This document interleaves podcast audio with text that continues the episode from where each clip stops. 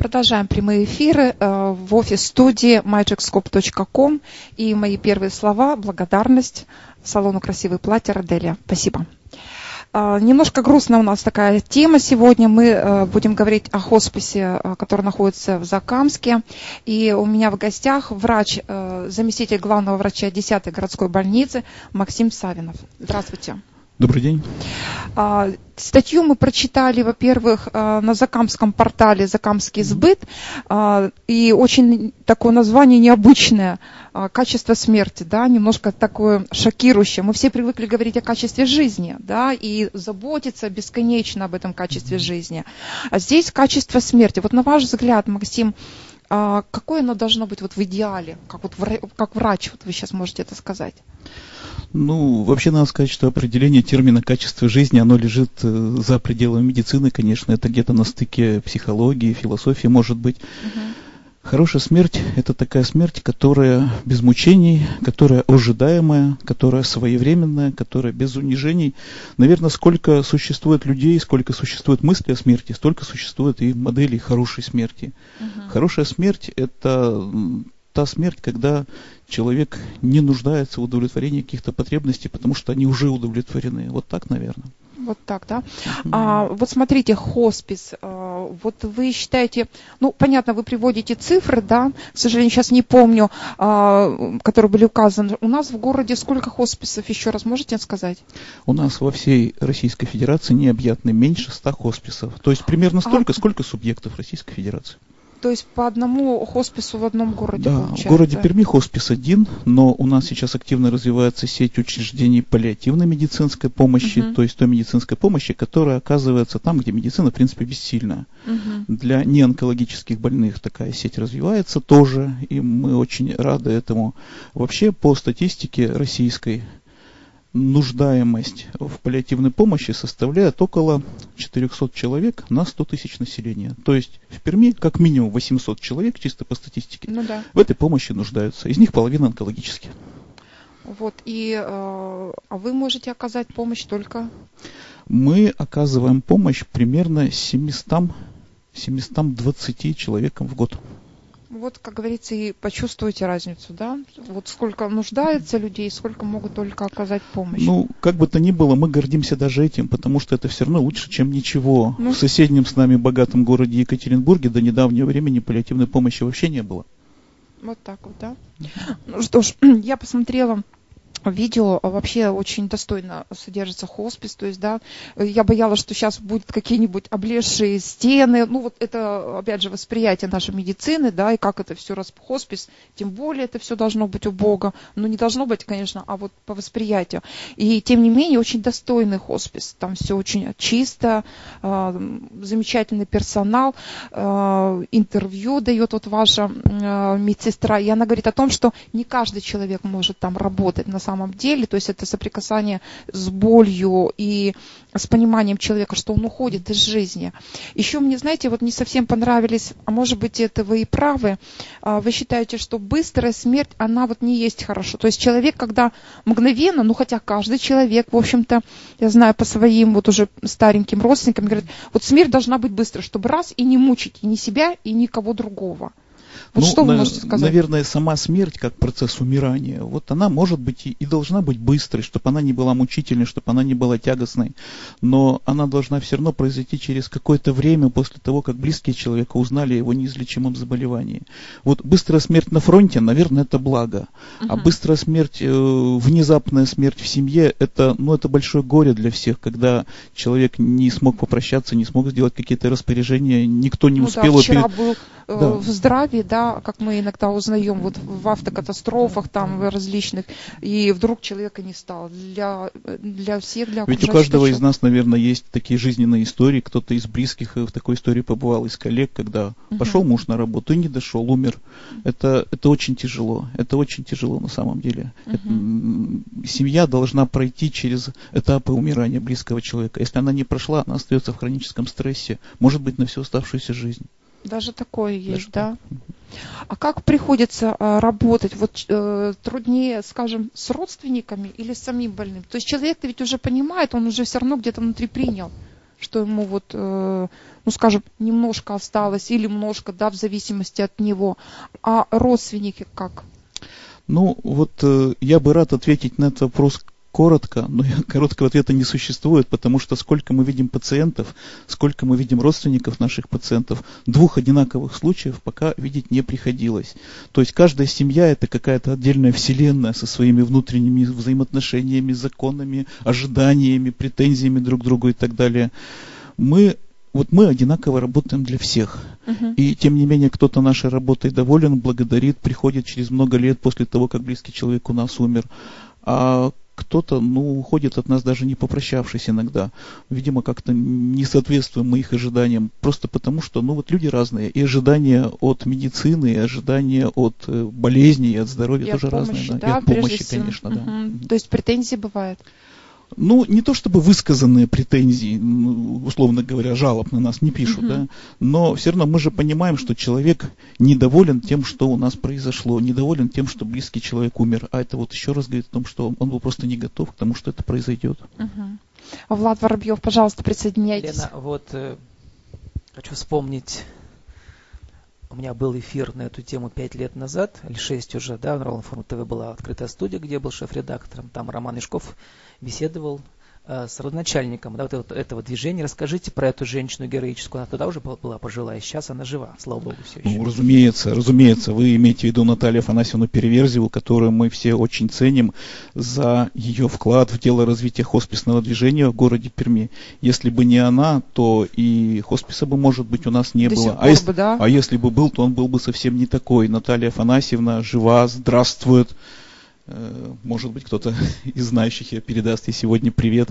Мы помним ее. Наталья Афанасьевна, один из очень деятельных членов попечительского совета нашей городской больницы номер 10. Мы с ней встречались вот буквально на прошлой неделе. Uh-huh. А какова успешная бизнес-модель? У вас сейчас государственное учреждение, но есть, наверное, платные услуги дополнительные какие-то? Упаси Господи. Если в, хосп... Если в государственном хосписе предлагается платная услуга, то это не хоспис. Частный в хосписе хоспис, должно быть все бесплатно. Частный хоспис сейчас имеет право на существование? Почему ну, их нет? Насколько, насколько я знаю, действующее законодательство не содержит на это прямого запрета но я не могу привести никакой пример хорошо действующего частного хосписа. Но любой, лю, есть. любой, любой существующий хоспис из тех, которые мне известны, это всегда государственно-частное партнерство. То есть медицинская часть, логистика – это государство, финансирование – это государство, а все, что свыше этого, все, что свыше программы госгарантии, угу. создание уюта, там какие-то развлечения для пациентов, концерты, вывести на прогулку. Те же телевизоры, может быть, да? Те же, те же телевизоры, может быть, да. Угу. Это, это, это за счет волонтеры да. и волонтеры, благотворители частные взносы. Угу. Что вы знаете вот про создание хосписа в Екатеринбурге? Потому что я как-то услышал, что Евгений Ройзман в прошлом году собирал деньги, да, и вот они там мебель собирали и все такое сделали, да, вот с нуля. У них такая же, как у вас модель или другая? Я э, к стыду своему о паллиативной помощи в соседней с нами Свердловской области, ну, практически ничего не знаю. Мы настолько заняты своими делами, что вот дай бы Бог за ними, за всеми да, следить. Ну, а где вы учились-то вот это, этому делу? Думал, что вы изучаете опыт и российский, и западный. Э, новое дело. Вообще, вообще хоспис, на который мы ориентируемся, на котором мы стремимся и на который мы хотели бы походить, это, конечно, первый московский хоспис имени Веры Миллионщиковой. Угу. Сейчас ее дочь заведует им.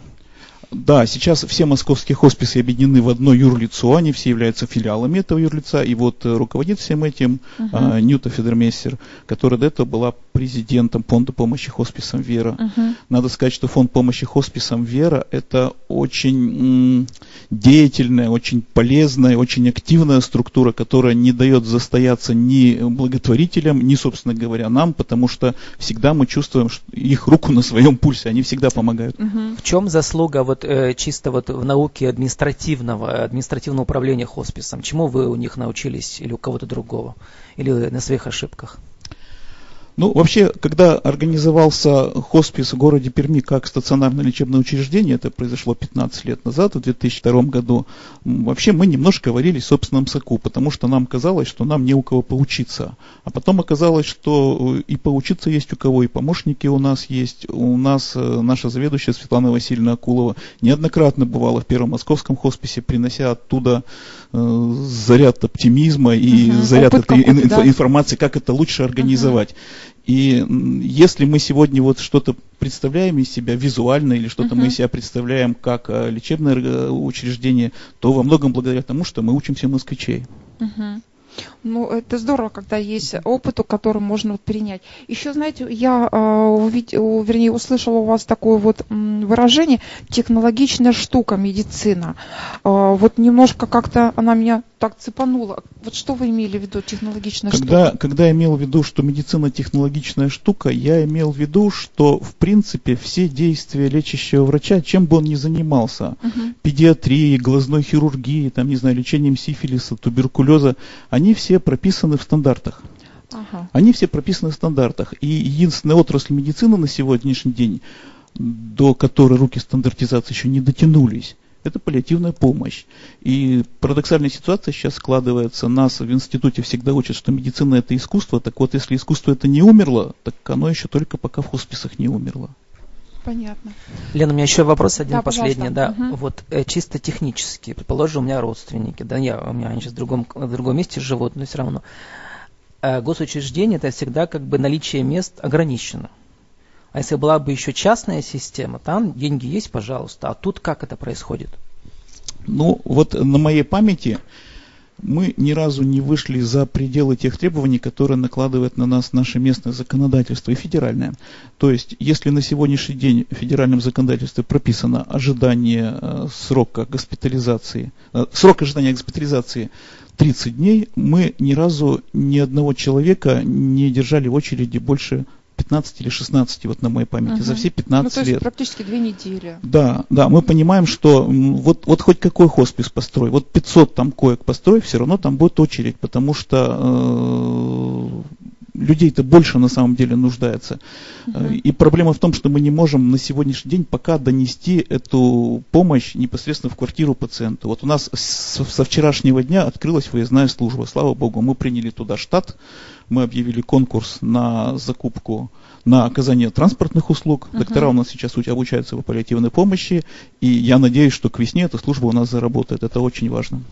Все-таки это получается абсолютно бесплатно для Это абсолютно Или бесплатно. они должны какие-то взносы давать по желанию? Это абсолютно бесплатно. У нас есть э, счет нашего учреждения, благотворительный счет, на который время от времени поступают какие-то средства.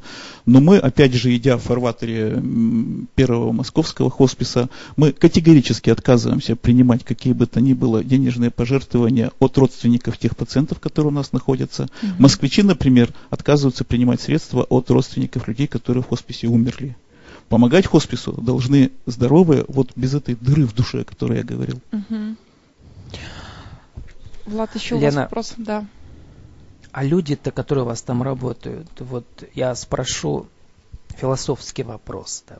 Ну, наверняка они должны не просто образование какое-то иметь, даже простые, не знаю, как э, нянечки, они просто душевные, да, а врачи должны быть такими великими психологами, чтобы там вообще работать, да, вот я не понимаю, как там можно работать? Ну, на философский вопрос, наверное, философский ответ. Для сотрудника хосписа доброта и готовность держать за руку умирающего в миллиард раз важнее, чем его познание в медицине, в философии, в чем угодно. Научиться этой работе нельзя, то есть надо ее попробовать, если не получается, надо уходить. И так понемножку образуется коллектив, который может работать и который хочет работать. Это похоже вот на систему монастырей, да, уходили туда умирать, э, значит, в истории Руси, угу. пожилые, э, значит, иногда очень богатые женщины, да, там, и вот они как-то эту систему uh-huh. обустраивали монастырского доживания своего века. Здесь что-то такое, да, примерно. А почему церковь не занимается, кстати, Тимон? Или она занимается, просто мы не знаем? Ну, трудно мне ответить на этот вопрос, Нам потому что... Церковь, да? Да, это вот, э, понимаете, в чем дело? Если человек от всей души делает доброе дело, то в 90% случаев он делает это дело потихоньку. Мы с вами не знаем про наших соседей, которые живут на одной лестничной клетке, какое они делают доброе дело. Зло это сразу видно а доброе, ну, наверное, нет. Среди наших волонтеров есть представители одной из религиозных организаций города Перми, которая с нами вот уже 15 лет и в дождь, и в мороз каждый четверг приходит. Причем наверняка э, эта религия, скажем, нетрадиционная для нашего нашей России, потому что я знаю, что вот именно такие вот религии, э, организации, они и помогает алкоголикам и наркоманам и так далее. Они не боятся этого. Ну, официально скрывать- наша церковь, она чем-то другим занимается, не знаю, чем она занимается. Ну, мне бы не хотелось, чтобы мой ответ э, выглядел как упрек какой-то одной, какой-то одной конкретной конфессии, поэтому, с вашего позволения, я не буду упоминать. Но вы правы, да. Ну что ж, э, Максим, огромное вам спасибо, что вы пришли поговорить нам на эту тему. Спасибо, что позвали. Да, и ну вот хочется пожелать, я даже не знаю, спокойных ночей вам, вот как вот что бы вы сами себе пожелали, или вот э, я не знаю, или хотели бы, чтобы вам еще услышали благодаря нашему эфиру. Ну вот, э, вот чего бы я хотел лично для себя, я бы хотел, возвращаясь домой, понимать, что ну я сегодня сделал все, что от меня зависело. Наверное, что-то мог, наверное, что-то не смог, но вот от что от меня зависело, я сделал. Я бы хотел это чувство испытывать как можно чаще. А не всегда удается, да? Нет, не всегда удается, потому что, ну, вот эти 15 лет, которые хоспис у нас существует, м, некоторых помнишь до сих пор? Лена, вы знаете, наша история с этим, с частным домом престарелых, который в Кудымкаре скандал на всю Россию, Да, да, да. Ну, сейчас уже пуганые вороны. Внешне все прекрасно и красиво, а там внутри может быть ад творится. Вот как этого избежать? Как понять, может быть, не, сейчас не про ваши, а вообще понять, стоит ли отдавать своего старика туда? Потому что красиво, а внутри будет... Ну, на самом деле, вот на самом деле вопрос, э, ведь это очень важный, потому что когда болеет близкий человек, хочется, чтобы он не был унижен в этой болезни. Да, У нас да. э, очень сильно хорошая семья очень сильно привязывается к своему больному близкому человеку и увести его в больницу, как у нас говорят, сдать в больницу, мы всегда открыты. У нас э, круглосуточное посещение наших пациентов. У нас есть возможность, если семья хочет, организовать, чтобы рядом с ним всегда кто-то из близких находился. Мы поставим кушеточку и покормим, если надо. Нам, собственно говоря, скрывать-то нечего. Мы всегда считаем, что лишние глаза, лишние руки это только на помощь. Мгм. Ну, я надеюсь, что Влад э, на ваши вопросы ответил, Максим Геннадьевич. Спасибо еще раз, Максим Геннадьевич. Спасибо. Успехов вам и дай Бог, чтобы вам на самом деле вы приходили домой, и вот это было удовлетворение, что ли, с собой, что вы сделали все, что могли, как можно чаще вот ощущали себя. Спасибо. Всего доброго. Увидимся через несколько минут в следующем проекте.